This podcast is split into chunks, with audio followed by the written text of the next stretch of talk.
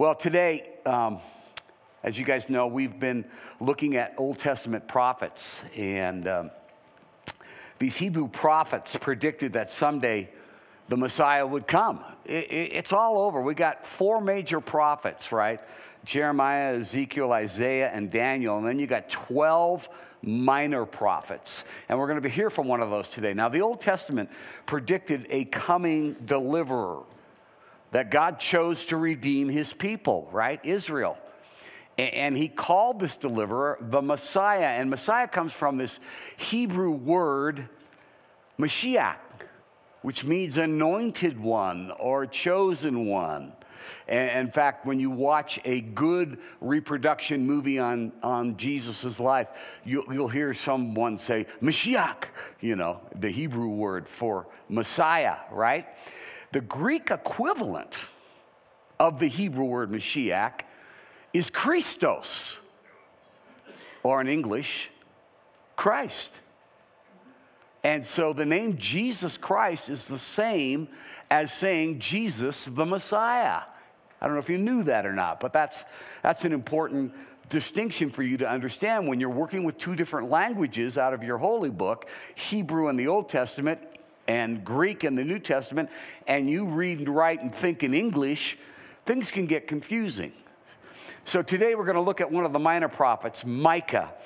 And uh, the Bible Project does a great video series on all the books of the Bible. In fact, it is absolutely one of the best ways to survey, in my opinion, after 40 some years of, of looking at this, the Bible is to go watch these seven, six, seven, eight minute videos.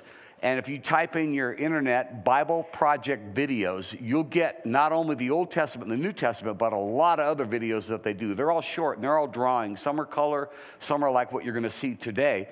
And so, what I like to do is play uh, some clips from the Micah Bible Project video just to kind of bring up to speed on who Micah is and what this is all about. So we'll start with the first one.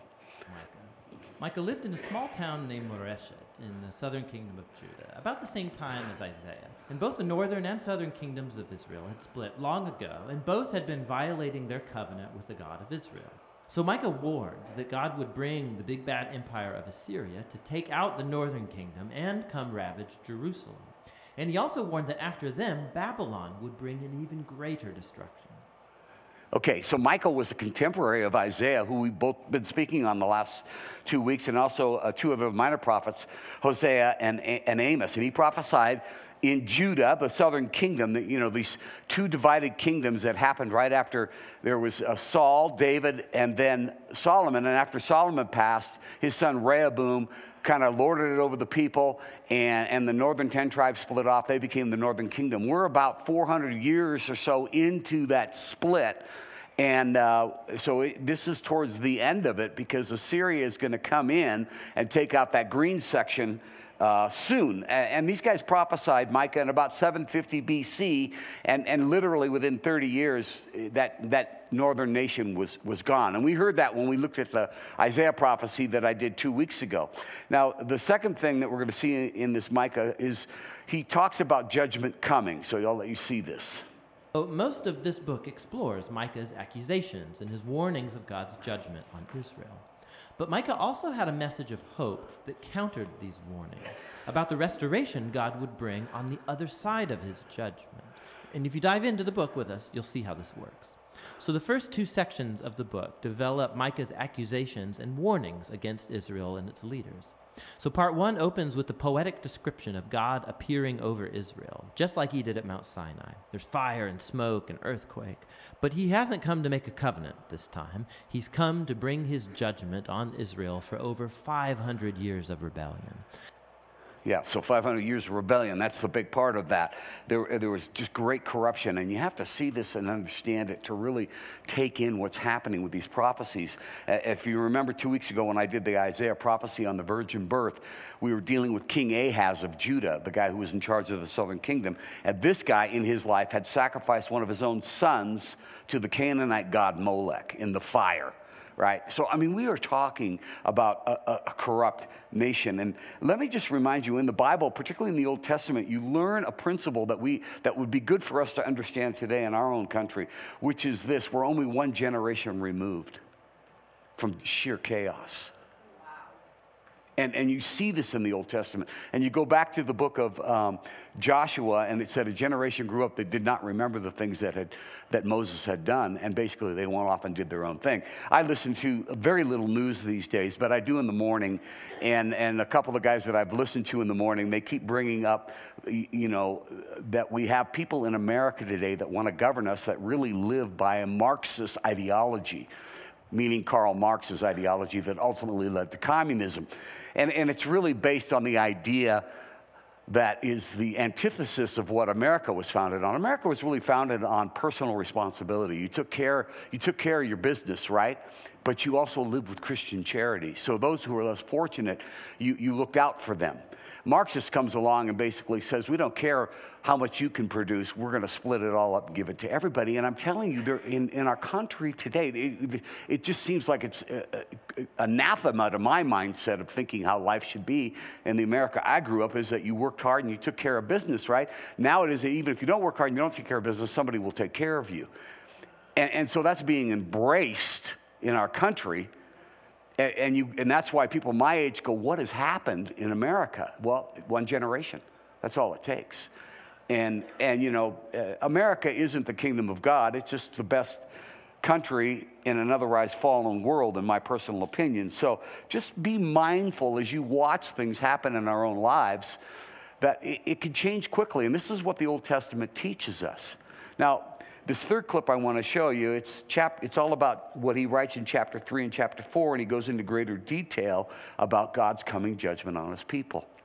And I'll show that to you here right now.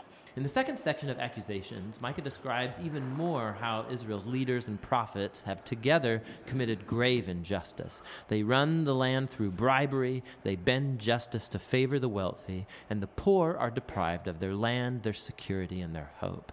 And all of this is a violation of the laws of the Torah, which declare it illegal to sell land that belongs to families, even if they're poor. And so we find out that God's judgment is going to take the form of an oppressive nation that comes to take out the northern kingdom and Jerusalem and its temple, which will be reduced to ruins. All right, this can get confusing. You know, the Assyrians were the ruling power in 722 BC when they came in and took out the northern kingdom called Israel. Um, the Babylonians were over 100 years later, and they, uh, they came out and took out the southern kingdom and took them into captivity. Um, both the Assyrian Empire was in Babylon as well as the Babylonian Empire obviously was in Babylon. But they were two different kingdoms, two different ways of going about controlling the world. And uh, when you go back and study world history, you'll see about the Assyrians and you'll see about the Babylonians and you'll read about the Medo Persian Empire, you'll read about the Greek Empire that followed that, and then you'll read about the Roman Empire. Isn't it interesting? All of those play out on the landscape of our scriptures. And so, in, in this particular story, it's coming. And, but what's interesting about this, what Micah does, and what a lot of the prophets that, that talk about this judgment that after four centuries is finally coming down, that God's going to pay back Israel and ultimately Judah for their sins, the, the prophets always juxtapose their, their judgment prophecy alongside a prophecy of hope. This coming deliver, this messianic kingdom that's coming one day, right? So watch this in clip four because that's part of what this book goes to. So, first is a poem about how God is like a shepherd who's going to rescue and regather his flock, which is the remnant of his people, and he's going to bring them all back to good pasture and become their king once more. The second warning section is concluded by picking up this image of the ruined Jerusalem temple. And Micah says this won't be permanent. One day, God is going to exalt his temple. He's going to fill it with his presence and fill the city with the remnant of his people. And so, God's purpose is to make Israel the meeting place of heaven and earth, so that all nations will stream to Jerusalem, where God becomes the king of all the nations, bringing peace to the earth. All right, here's the cool part of these prophecies. Um, historically, we can trace the judgments that happened to the nation of Israel and the nation of Judah. We can, we can literally, physically, I mean, historically trace that.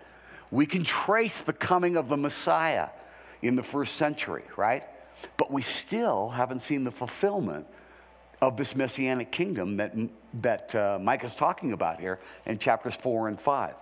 And, and, we certainly haven't seen the eradication of evil from the world yet. These are promises, part of these prophecies. You've got the, the judgment, you've got the coming deliverer 2,000 years ago, and now we're still waiting for the final fulfillment of these promises that surround Christ's second coming, right? Interesting stuff. So, this next clip was going to center on what we're going to look at today. These uh, five verses, six verses we're going to look at today. Series of poems that are entirely about the future hope of Israel and the nations. So we learn that after the Assyrian attack, Israel will be conquered and exiled to Babylon. But from there, God will restore his people and bring them back to their land. And then we learn that in the New Jerusalem, a new messianic king from the line of David will come. He'll be born in Bethlehem and then rule in Jerusalem over the restored people of God. Finally, in this messianic kingdom of God, the faithful remnant of God's people will become that blessing among the nations. But at the same time, God will bring his final justice and remove evil from his world. Right, that's the great that's the great hope. So let's just dig into these six verses today. And and I want to just say even before I begin here, right in verse 1, Micah is still talking about judgment, and then he shifts gears, okay? So watch this. He goes, Mobilize, marshal your troops. The enemy is laying siege to Jerusalem. What's he talking about? He's talking about when Babylon's going to come in in 100 years, in 605 BC. And, and, they came three times 605 BC, 595 BC, 586 BC. 586 is when they cleaned it out and, took everybody back to Babylon. But in 605, they came down and they, and they made the king Zedekiah a, a client king of Babylon. And then, of course, he didn't do it and they came back and smoked him. So, um, but, um, so Micah's talking about that in verse 1. Fulfilled.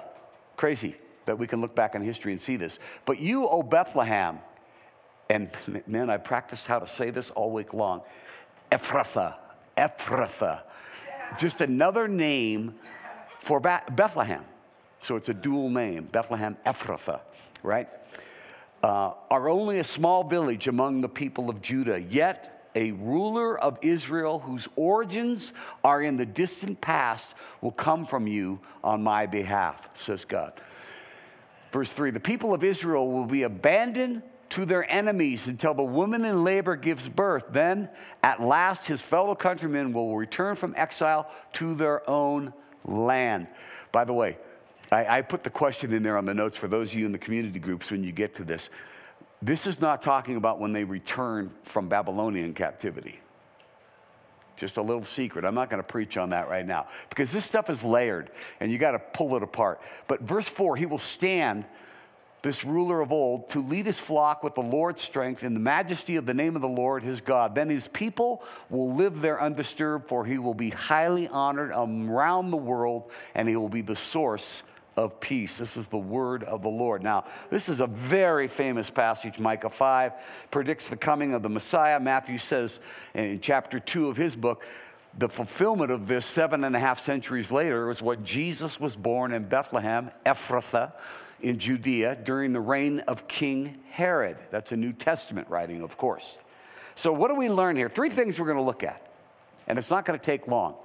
We're looking at a past king, a future king, and really, who's your king this morning? Because that's what this passage really talks to. This coming uh, uh, of old, there's a ruler of ancient origins, right? It says there, whose origins are in the distant past. And if you read something like that, it's a logical thing to stop and just go, okay, how is a baby being born in Bethlehem a ruler who has origins in the distant past? Well, the answer, and I'd be interested to see how non uh, believers in Christ would interpret that passage, but the answer for us is simply that Jesus is the Son of God from all eternity there it is, right? I mean, that's who God's sending, the second person of the triune God, right? But there is actually, from our perspective, more to that than that intense reality. Um, I don't know if you've ever taken note of all the wonderful stories and movies and books we have about this idea of having a great king who used to rule but one day will return, right?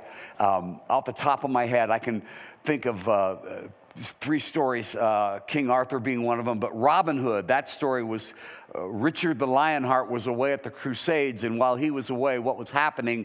Um, uh, the Sheriff of Nottingham and, and Prince John were what?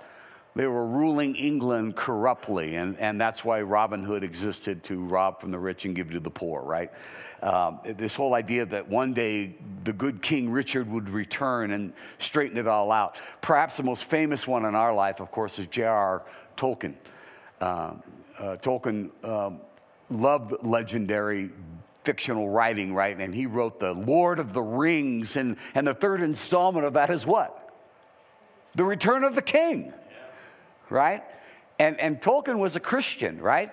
And he was a professor at Oxford, and he had an atheist friend. Yes, an atheist friend, C.S. Lewis, who later would write the Chronicles of Narnia, nine volumes. All these books, The Lord of the Rings, The Chronicles of Narnia, are steeped in Christian theology, right? And so here was Tolkien um, you know, who was a Christian, uh, trying to press upon his younger protege, C.S. Lewis, uh, the whole idea of Christianity. And he knew that Lewis was deeply moved by these stories, you know, that were written in fiction. And um, so, speaking to Lewis, he said, he says to him, here's, here's my theory why you're so moved, even though you're a we are here by accident guy. You know, you're an atheist. He says, Why would these stories move you? He goes, These fictional stories say that this world is under an evil spell. And secondly, these stories point to the fact that the material world, this physical world, is not all there is. There is a supernatural and not just a natural. There's a spiritual realm, not just a material realm. And he goes, and thirdly, we see we need a sacrificial love to save us. We're not going to be able to do it ourselves, you know. So when you look at the return of the king, I mean, uh, who are the ones sacrificing? Well, Frodo and Sam, right? Aragorn, the returning king, right? These these stories that just capture our imaginations, right? Lewis says that's a very interesting theory. But all those old stories are lies, as wonderful as they are. And I might add, as much as, oh, I didn't change it yet, did I? What's happened here? Thank you. Um, he, he's going, even, even though I love these stories, in the end, they're all lies. This was this famous conversation that, he, that uh, Tolkien had with Lewis on what's called Addison's Walk outside of Oxford and Cambridge. And uh, so Tolkien responds to him. And he says, No, they're not all lies. And he goes, How about this one? The world is born under an evil spell, but God sends his son into the world. And he's born in the most unlikely place. And he's not at all the kind of person you would think would do something. But he takes on these Romans and these Pharisees and demons. But in the end, he's taken to die shamefully on a cross. And it looks like evil has defeated him. And yet, he is raised from the dead and he brings together a band of people, renews their lives, and then leaves them to change the world. But one day he promises he will return and renew this whole world. This is Micah's story today, right? Lewis says, I've never heard the Christian story told like that. You're right. It is just like all these other stories that point to these underlying realities. What are the underlying realities? Evil exists, right? There's more to our world than meets the eye. Humanity has failed to accomplish any lasting peace on this planet, right? These are these underlying realities that these stories are built on. So Tolkien says to him, No, it doesn't point to it. Jesus is the underlying reality to which all these stories point. Because this story is not just a story, this story became historical. This story is, became a fact. The ruler of ancient origins was born.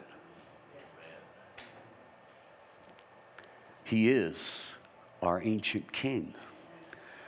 So the coming of the Messiah isn't just about an ancient king, but as Micah is telling us today, he's also about this future king that's going to come. And so he begins to describe the reign of this future king. And he says he'll stand to lead his flock and he'll be highly honored around the world, right? Michael says at some point, Micah, that this descendant of David's lineage is going to rise up first out of Bethlehem and he is going to become a king and he's going to make the meeting place of God and heaven and earth in Jerusalem, Israel, strong again. But there's one key difference in what Mike is speaking about here in this kingdom that's coming, this messianic kingdom. It's not going to just include Israel, it's going to include all the nations of the earth. For he will be highly honored around the world. Um, now, if you're into end times theology, we could be talking about a literal thousand year messianic kingdom, or we could be talking about the new heaven and the new earth that will ultimately be created. But either way, Christ is going to rule in either one of those scenarios, right? And Amos, who was contemporary, I said, of uh, Micah, in the last chapter of his uh, pro- prophetic book, he talks about the fact that when this king, this descendant of David, is born, it's going to be a universal kingdom. He goes, In that day, this is at the end of his book. I will restore the fallen house of David.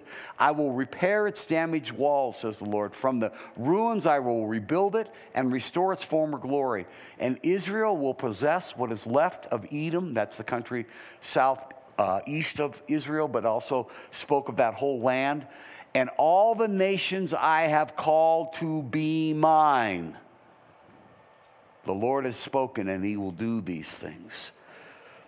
So Jesus is the ancient king, but he's also, and these promises yet to be fulfilled, a future king.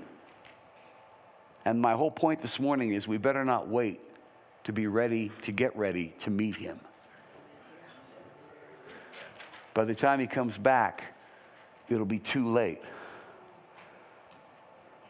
There's that bumper sticker that used to float around here in the late 70s, early 80s. And forgive me if this sounds crude to you, but I used to chuckle at it. Jesus is coming again. This time he's pissed.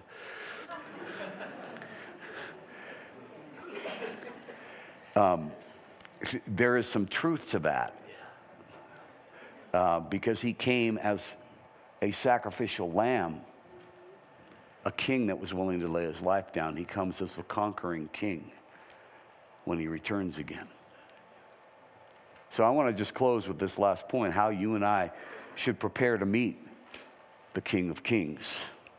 And two subpoints to that question is you have to believe in his death. And what do I mean by that? Well, I want you to see where it says here that he will stand to lead his flock. He is a what? A what kind of king? A shepherd king. Right? And I'll tell you, a pen of sheep is not a democracy. What the shepherd says goes. But in this shepherd king's story, he lays down his life for his sheep. And that famous passage in John 10, I am the good shepherd. The good shepherd sacrifices his life for the sheep. He gets between the wolf and the sheep. And here's the thing you, don't actually come under the rule of a shepherd with the attitude that, well, he's in charge. I guess I better do what he tells me to do or they'll be held to pay. That isn't what the shepherd king is looking for from you and I. That's not surrender. Here's what surrender is it doesn't start by a view of someone having power and authority over you. In this story, it starts by a view of seeing a shepherd with the power and authority who has sacrificial love to give to you. You know, parents particularly when our children are young, have great authority over them. And if I said it once, I said it a thousand times. When they said to me, Why? Because I speak it out. because I said so, right? As they got a little older, you had to get a little more crafty. but in the end, if your authority was to have any influence on your children as they grew, there had to be a connection from the kids to the parents where they understood my mom and dad have laid down their life for us. To some measure or capacity, think of your own parents. Did, I mean, my dad was a tyrant at times in my life because he was a PTSD, World War II, Korean War Marine. It took me a lifetime to understand what that did to him. But one thing I knew was my dad would lay his life down for me. That kept my connection to him. Jesus laying his life down for us as our shepherd should make us say, why wouldn't we trust someone who has done this for us? So we have to believe in his death because that's the key ingredient to making that connection to who he is as our king, a king that would die for us. Secondly, you have to obey his word. And I know what some of you are thinking. Hey, wait a minute, I've, Dan, I've heard you preach this so many times. I thought salvation was by God's grace alone, then I cannot earn it. Absolutely correct. God isn't opposed to effort, He's opposed to earning it. You're not going to earn stripes with God to enter into His presence. It's a free gift through what Christ did for you. But when Jesus laid down His life for you, and you received His death in your place, and He says, Follow me He's saying, I came to not only rescue you, but to bring a change in you from the very things that I came to die for you. That's why John, the apostle, would later write, Those who obey God's word truly show how completely they love him. It is a, again, it's a relationship of love built on a sacrifice for you that you appreciate them. That is how we know we're living in him. Those who say they live in God should live their lives as Jesus did. That's the goal. You will never be perfect in this life, but you will be growing in Christ, is the outcome of faith. It, you cannot help but grow if you persevere in faith. But in the end, we can't get around this. Jesus might be a lot of things to you and me, but he's not your king unless you've made this commitment that whatever he says in his word, you are going to do, whether you like it or not. Are you hearing me?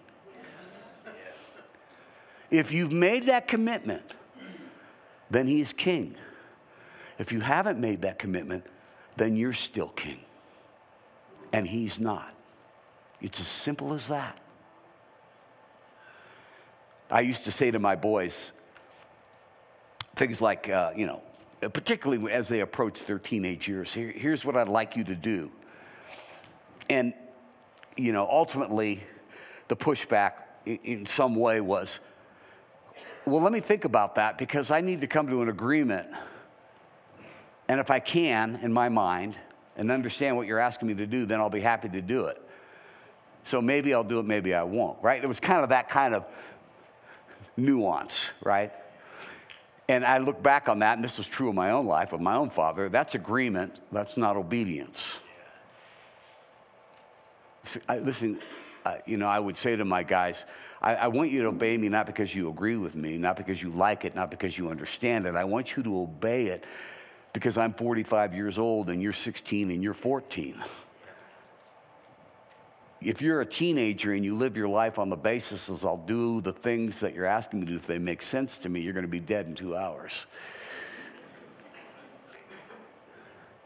So If you only do what God says because it makes sense to you, then you have the authority, not God.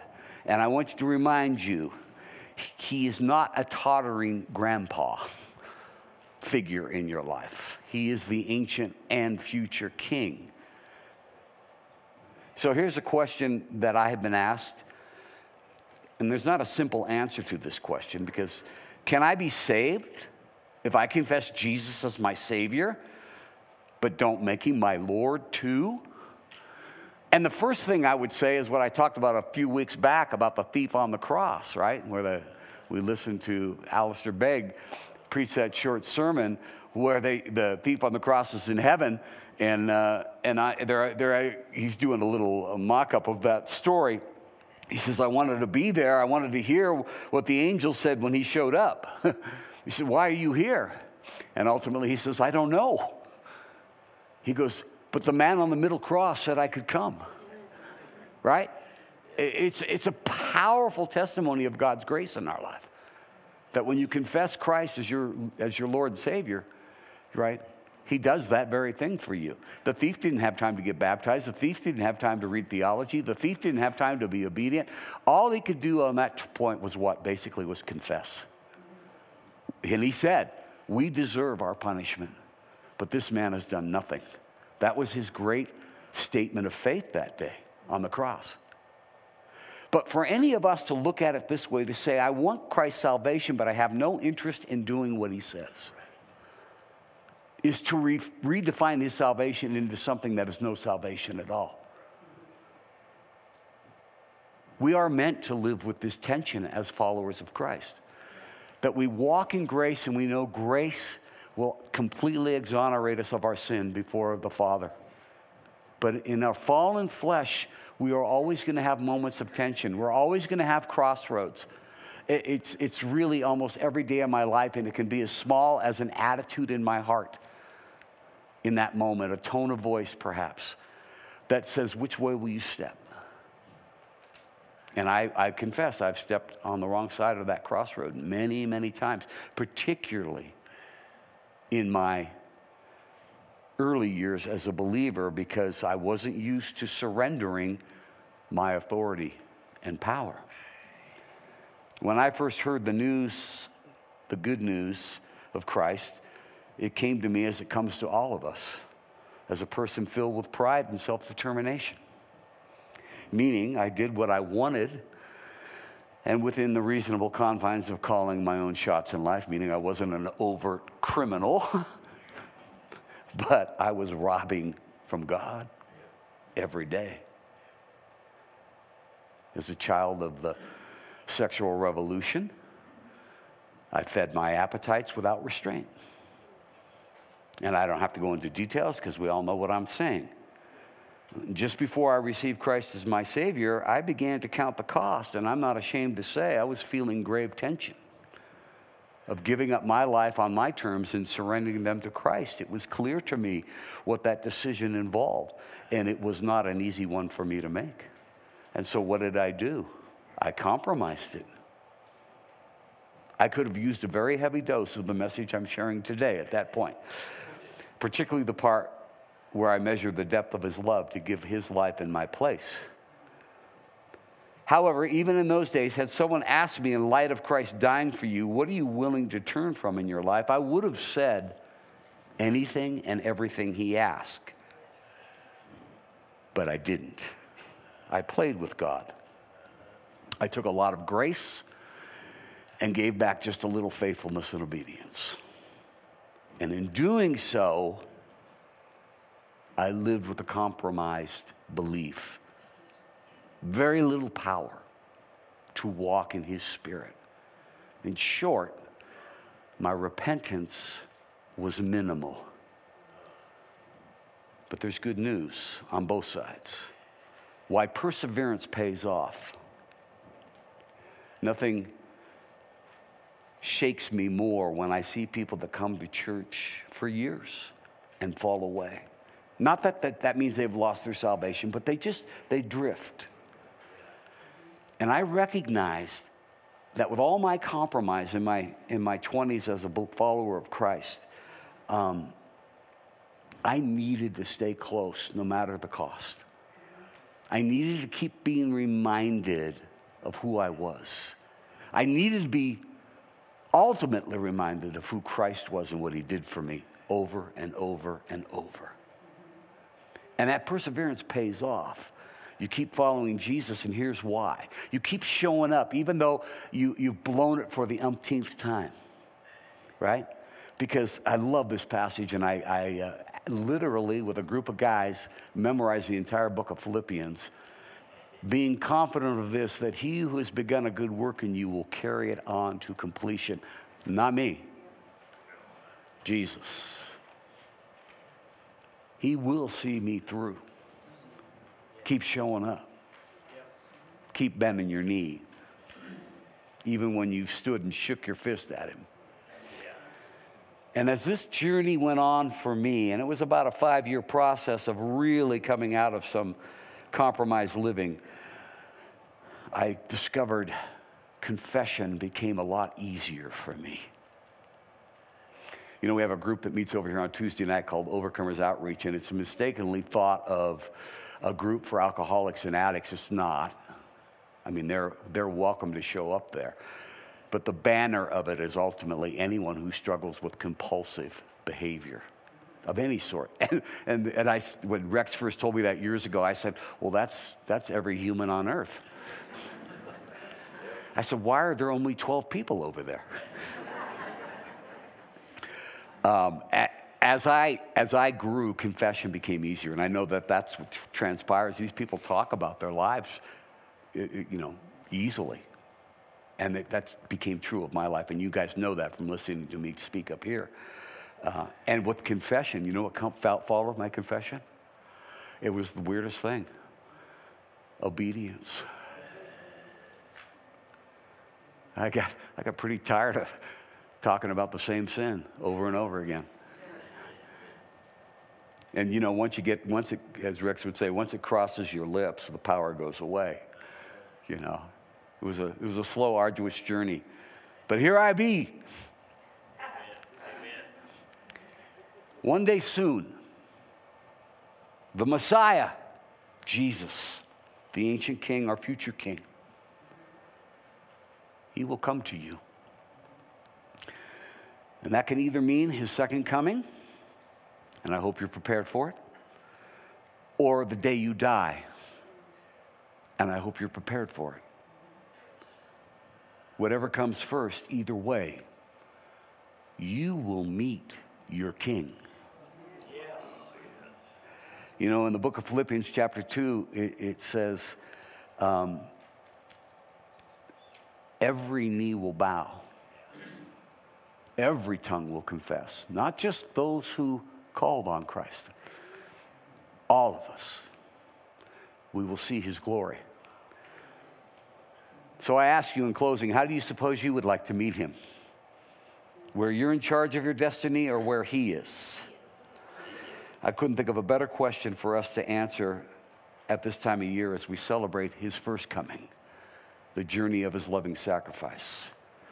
Do you trust in the one promised so long ago, who did come as foretold and will come again as foretold? As Corbett so eloquently shared last week, you only need to anticipate it and plan accordingly, because as God is my witness, you will meet Jesus. And the choice is yours each and every day. But as for me and my house, and you are my house, we will serve the Lord. Let's pray. Father, may we listen to your spirit, leading us to plant our lives more deeply in the soil of your lordship. Father, make it not a burden upon our hearts but help us to just see the ease of what it means to live with you in charge. Those areas that we struggle with, Lord, may we find those that we can share with. In areas where we're in open rebellion against you, may our heart be crushed to think that we know what's best. May we truly desire to follow you and remember that you did lay your life down for us. So